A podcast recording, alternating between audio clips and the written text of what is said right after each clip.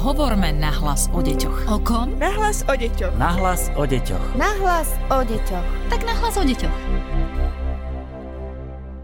Vítame vás v ďalšej časti podcastu Nahlas o deťoch. Pozdravuje vás Darina Mikolášová. Minulý týždeň sme otvorili tému strachu a hovorili sme o tom, čoho sa najviac boja predškoláci a rovnako aj o tom, ako ich dokážeme účinne a dobre upokojiť. Tentokrát sa zameriame na staršie deti a na tínedžerov. Opäť je môjim hostom psychologička výskumného ústavu detskej psychológie a patopsychológie pani Judita Malík. Vítajte. Ďakujem za pozvanie, dobrý deň. A poďme teda hneď medzi staršie deti. Z čoho majú najväčší strach školáci? Tým, že sa rozširuje ich sociálne pole a už to nie je len o tom, že si musí zvyknúť na nejakú konkrétnu pani učiteľku a vychovateľku v škôlke, ale už sú tam znova noví spolužiaci, nové predmety, nové fungovanie, ale hlavne nová rola tak sa strachy rozširuje aj o tom, čo bude v škole. A tým pádom majú deti strach napríklad, či zapadnú do kolektívu, či ich kolektív príjme, um, majú strach aj z toho, že prvýkrát budú odpovedať pred tabulou, čiže všetky tie strachy sú veľmi prirodzené, ale z pozorovania vieme, že sa týkajú najmä teda nejakého sociálneho postavenia a novej sociálnej roli. Zároveň už okolo toho 10. 11. roku začína vnímať dieťa hĺbku toho abstraktného myslenia Takže sa naozaj zamýšľa aj nad tým, eh, čo je to smrť, ako to vyzerá, môže sa bať o svojich eh, blízkych a podobne. A zároveň vždy život prináša niečo, na čo sa nikdy nevieme pripraviť.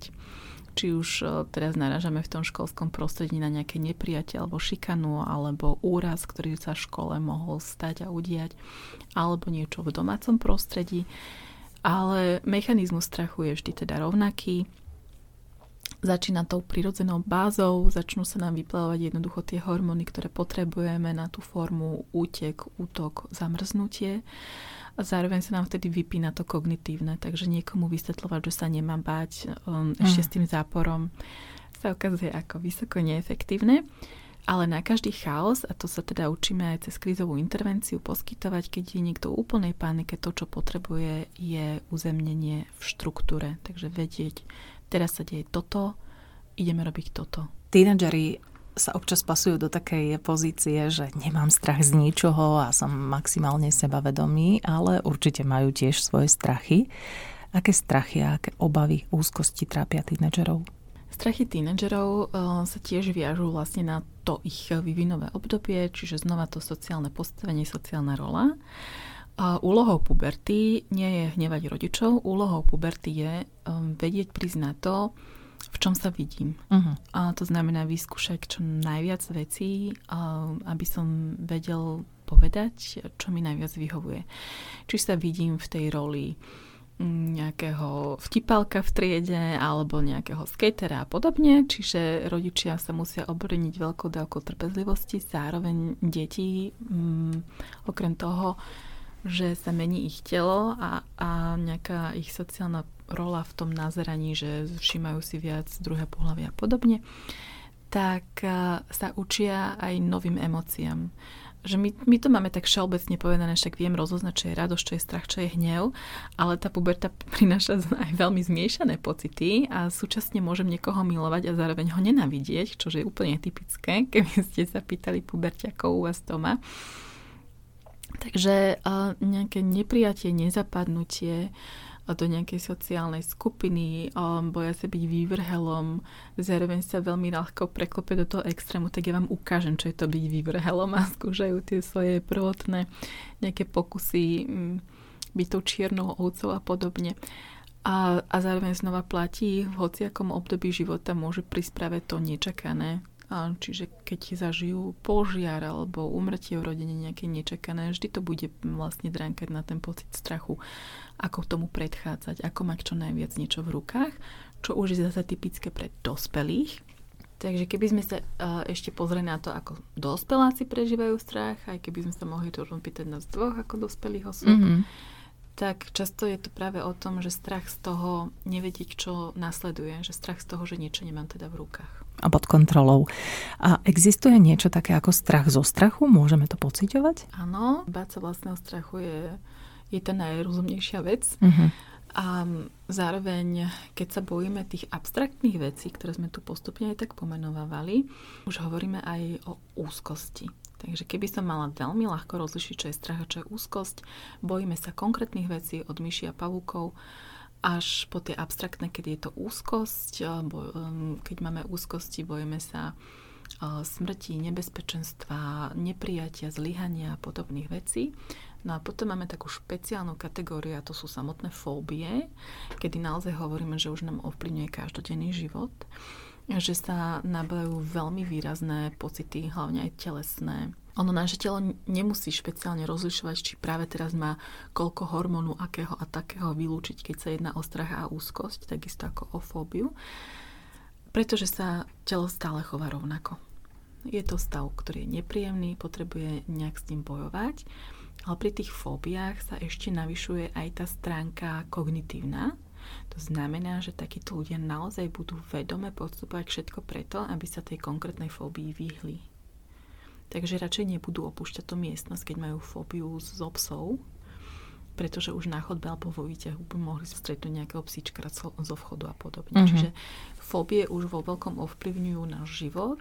Je potrebné ich riešiť už medikamentózne, takisto ako niektoré úzkosti pretože to, čo sa tam ešte môže tiež nejakým spôsobom objaviť a čo už možno naši poslucháči zaznamenali, keď hovoríme o panickom ataku, čo už môže byť naozaj veľmi, veľmi nepríjemný stav, kedy človek už nevie ani rozlišiť, že či je to infarkt, alebo či je to teda psychikou spôsobená napríklad panická ataka kedy nám naozaj stiahne hrdlo, nevie sa človek nadýchnúť, pociťuje dušnosť, tlak na hrudi, čiže veľmi nepríjemné pocity. Čiže to, to, to je práve to, keď sme hovorili, že strach je aj pozitívny, alebo nás od niečoho chráni, tak máme čoraz viac ľudí, ktorí vnímajú práve to, ako vie strach byť negatívny a aký veľmi výrazný vplyv to môže byť na našom každodennom živote poznať takú tú úzkosť až paranoju potom z panického ataku, aby sa neopakovala podobne. My sme slúbili v tomto podcaste, že dáme trošku taký návod, uh-huh. ako sa zdravo báť, uh-huh. ako naučiť naše deti zdravo sa báť. Uh-huh. Tak poďme na to. Musíme si otvoriť jednu základnú tézu a tu otvoriť aj našim deťom. Hoci sa bojíme, tak niekedy sa bojíme aj radi. Že nás to baví, hej?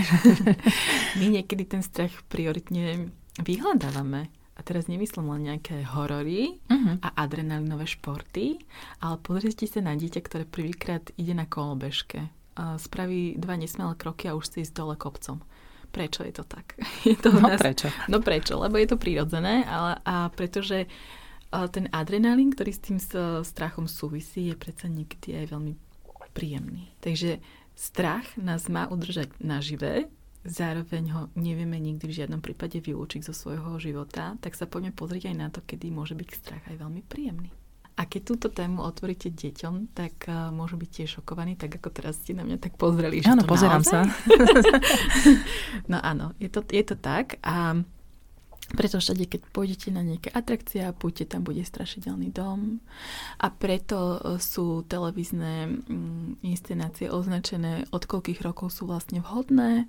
A dieťa bude mať stále v sebe to pokúšanie pozrieť si aj to, keď má 8 rokov, či to je pre 12 ročník, prečo to nemôže vidieť a podobne.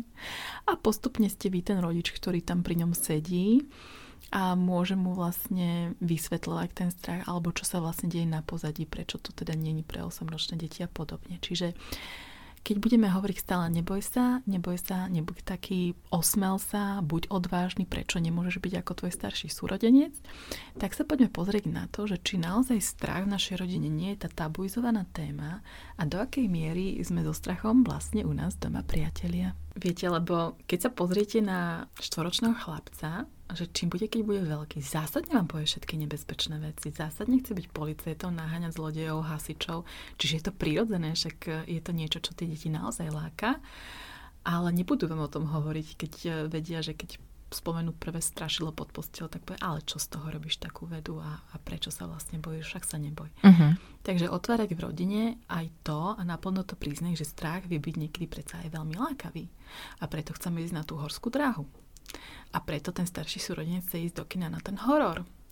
A preto, keď e, deti spia si, my dospeláci ten horor niekedy pustíme, pretože to chceme mať pod kontrolou, ako sme si už povedali, čo je pre nás dospelákov typické.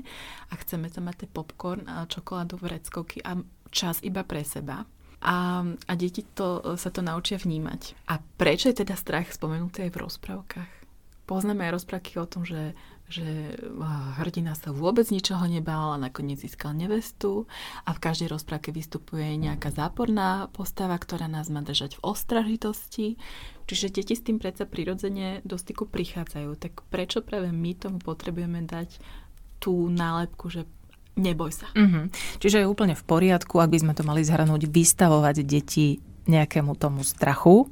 Ja by som povedala, že nie ich umelo vystavovať, alebo nedaj Bože premyslieť si dopredu, ale vedieť pracovať s tým, čo život prináša a vedieť to dieťaťu dávkovať, či už podľa toho vývinového štádia, ktoré som v tomto podcaste tak nejak ozrejmila našim poslucháčom, ale aj podľa špecifikosti toho dieťaťa, lebo každé dieťa je iná a individuálne.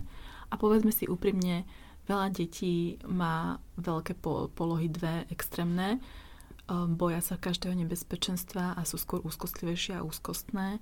A potrebuje veľakrát dieťa nácvik a vysvetliť, kým sa odhodlá teda k návšteve zubára a podobne. A aj tam volíme veľmi citlivý prístup, hráme sa na zubára až po nejaké zábavné pesničky, až kým sa osmelíme k tomu sa podujať, k objednaniu sa na termín. Až po deti, ktoré, um, ktoré sa vrhajú pod každé auto. Mm-hmm. Ktoré sú schopné stať hodinu za kľúčkovou dierkou, lebo vedia, že rodičia pozerajú niečo strašidelné a chcú aspoň niečo toho zachytiť. Čiže majú prirodzenú túžbu objavovať a sú v tom také nezdolné.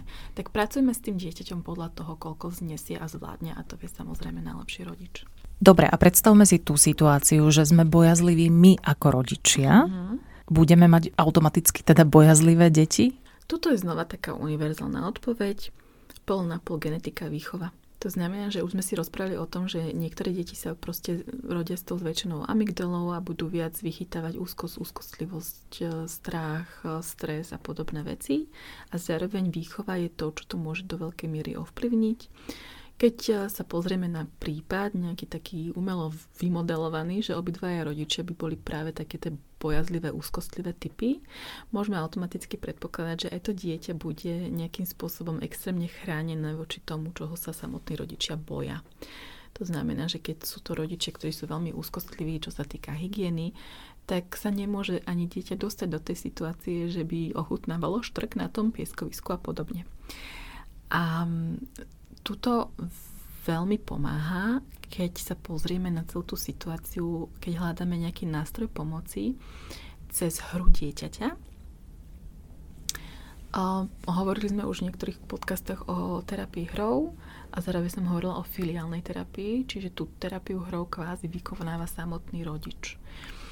Takže v tej hre, ktorú mm, dieťaťu sprostredkujeme, že to je tá hra, ktorá je nedirektívna a máš si tu ty ako dieťa odžiť to, čo potrebuješ, tak v takejto herničke by napríklad mala byť aj pištolka. A teraz mamičky bojazlivé, úzkostlivé, nie, ja mu nedovolím mať takéto mm-hmm. agresívne zbranie. Mm, dobre, ale keď si to dieťa neočije teraz v hre, ktorá je mu veľmi prirodzená, tak ako si potom poradí s tej situácii, kedy príde už naozaj do toho kolektívu napríklad prvák, druhák a budú tam jeho rovesníci hovoriť napríklad o videohrách, kde sa takéto niečo deje úplne bežne a budú na ňo pozerať ako na zjavenie, hej, že také niečo nezažil. Alebo no, rodičia, ktorí sú práve úzkostliví, čo sa týka nejakej formy digitálneho obsahu pre dieťa a sú tu zastancovia rodičia, ktorí hovoria, že ich dieťa nikdy nebude pozerať televízor alebo hrať videohru je to naozaj o tom, ako si to nastavia doma. Zároveň nikdy tomu nezabraníte, že tento obsah v škole neuvidí. Ako náhle má dieťa mobil, tak ste mu práve dali celý otvorený svet do ruky, lebo sa dostane naozaj ku všetkému. Takže spôsob, aký mu to sprostredkujete v čase, kedy sa ešte chce a vie hrať, tak mu dávate veľké možnosti, aby si tie nástroje v tej hre objavil aj sám zároveň vás bude nútiť otvárať práve tie veci, ktoré vy máte sebe hlboko zakorenené a spojené so strachom, pretože cez tú hru si môžete v podstate aj vy ako dospelí ešte veľa toho odžiť. A tu by som mala musela povedať, a to je veľká výstraha, ktorá sa prechádza práve celým tým výcvikom tej filiálnej terapii pre rodičov, ako vlastne nechať veci iba pomenované, ale nevyriešené. To znamená, že nebudem stále to dieťa zahriakavať, polož to. S tým sa teraz hrať nebudeš. Ale poviem, aha, teraz ťa láka skúsik strieľať do terča. Hej, alebo tá, tam niečo, čo je ešte aj pre mňa OK, aj pre to dieťa. A dieťa si to ohmata, vyskúša a nebude mať vlastne už túto tému ako nejakú fiktívnu, ktorá ho stále bude lákať a podobne. Ďakujeme veľmi pekne za všetky dobré rady. Opäť sa tešíme na to, že budete hosťom nášho ďalšieho podcastu. Dúfam, že sa tak stane v blízkej budúcnosti. Rozprávali sme sa so psychologičkou Výskumného ústavu detskej psychológie a patopsychológie pani Juditou Malík. Ďakujem. Ďakujem za pozvanie. Hovorme na hlas o deťoch. O kom? Nahlas o deťoch. Nahlas o deťoch. Nahlas o deťoch. Tak na hlas o deťoch.